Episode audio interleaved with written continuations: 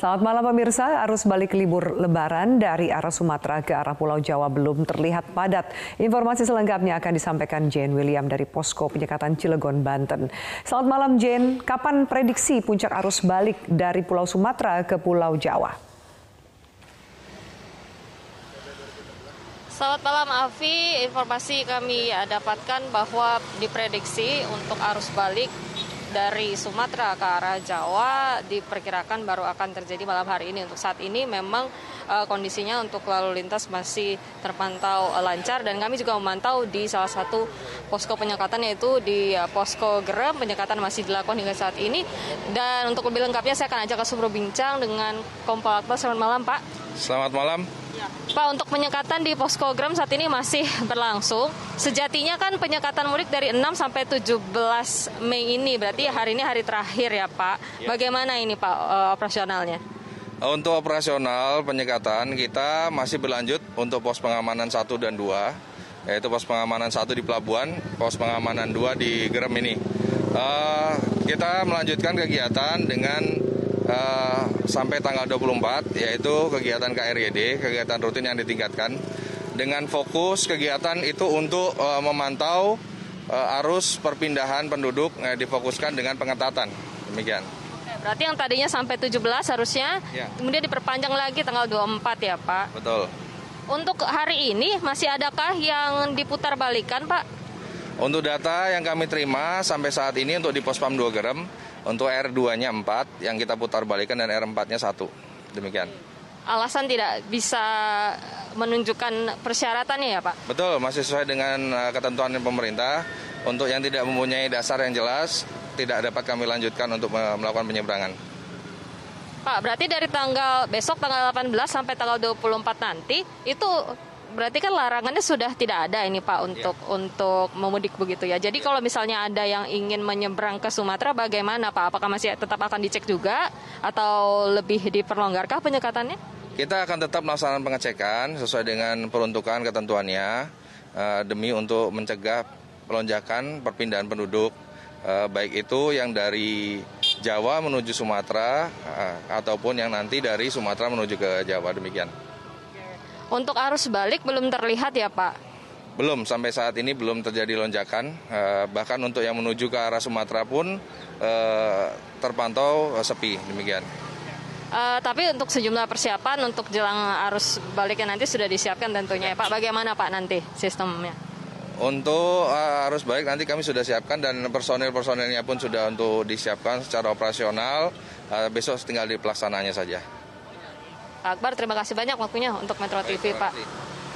Iya, demikian Afi, sejumlah persiapan juga sudah dilakukan untuk menghadapi arus balik nanti tentunya dari personil uh, Polda Banten bersama juga dengan pihak-pihak terkait akan berkoordinasi juga dengan pihak Polda Lampung supaya nanti apabila sudah ada arus balik uh, dari pengendara yang dari arah Sumatera atau dari Bakauheni untuk ke Pelabuhan Merak ini juga bisa dipastikan tidak menimbulkan uh, penyebaran COVID-19. Dan pemirsa Gubernur DKI Jakarta Anies Baswedan membantah adanya larangan masuk Jakarta di masa arus balik lebaran. Menurut Anies DKI Jakarta tidak melarang orang masuk namun akan melakukan screening atau tes COVID-19 bagi orang yang kembali ke Jakarta.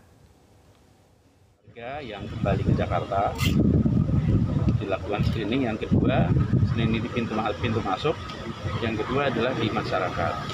Pada saat sesudah lebaran kita akan melakukan pengecekan kepada mereka-mereka yang masuk ke Jakarta. Jadi ini bukan pelarangan masuk Jakarta, tapi melakukan screening pengetesan untuk mendeteksi agar warga Jakarta yang tidak bepergian, yang mentaati anjuran dan di hari larang, terakhir larangan mudik, pemeriksaan rapid test antigen bagi para pengendara tetap dilakukan oleh petugas gabungan. Seperti di Bekasi, Jawa Barat. Informasi selengkapnya akan disampaikan oleh Glory Nata dari pos pemeriksaan Kedung Waringin, Bekasi, Jawa Barat.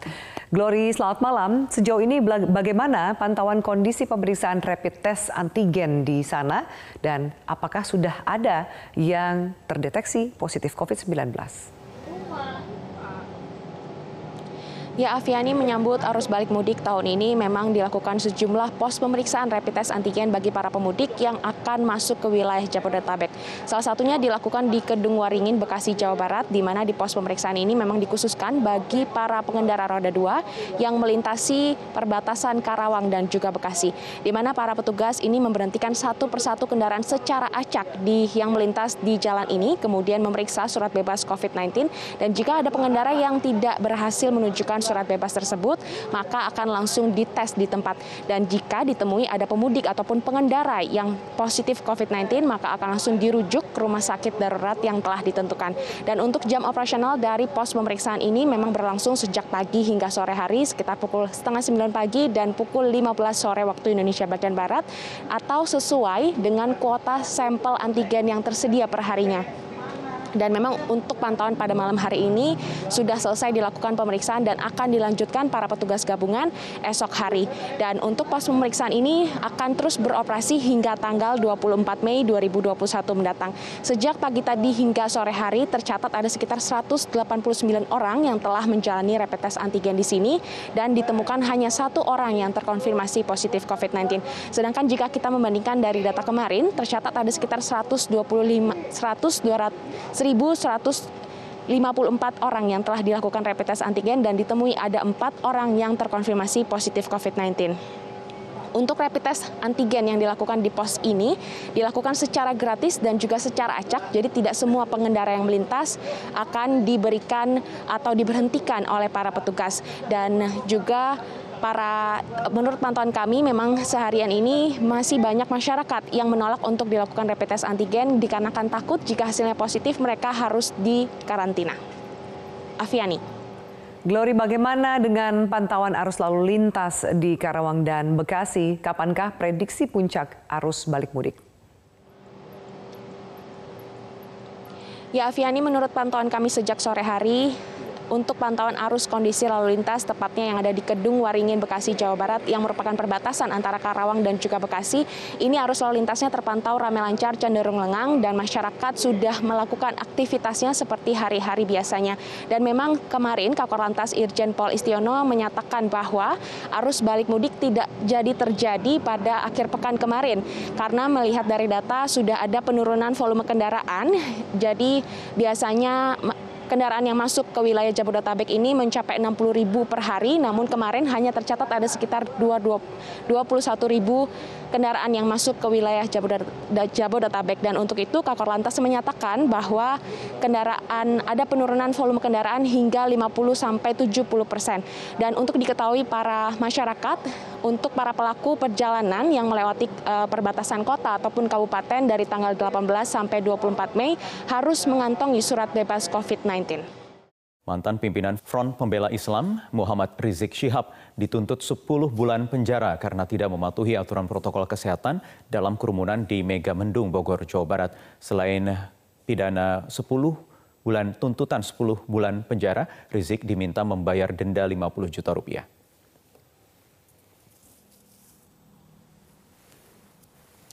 Sidang pembacaan tuntutan terhadap Rizik Syihab digelar di Pengadilan Negeri Jakarta Timur Senin sore tadi.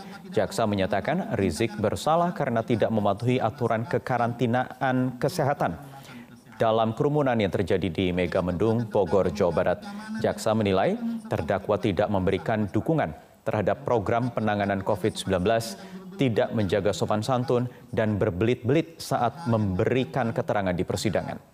Terdakwa juga diharap dapat memperbaiki diri dari peristiwa tersebut.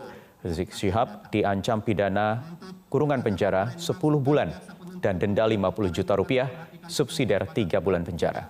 Rencananya Rizik dan kuasa hukumnya akan membacakan pembelaan pada Kamis 20 Mei mendatang.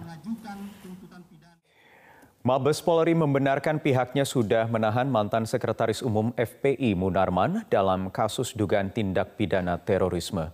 Hal ini disampaikan oleh Kepala Divisi Humas Polri Irjen Polisi Argo Yuwono dalam konferensi pers di Mabes Polri hari Senin ini. Menurutnya Munarman tidak lagi berstatus tersangka, tetapi resmi ditahan sejak tanggal 7 Mei 2021.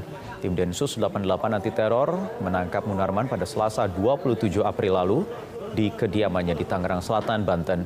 Penangkapan terkait dengan pembaiatan ISIS yang dilakukan di Makassar, Jakarta, dan Medan.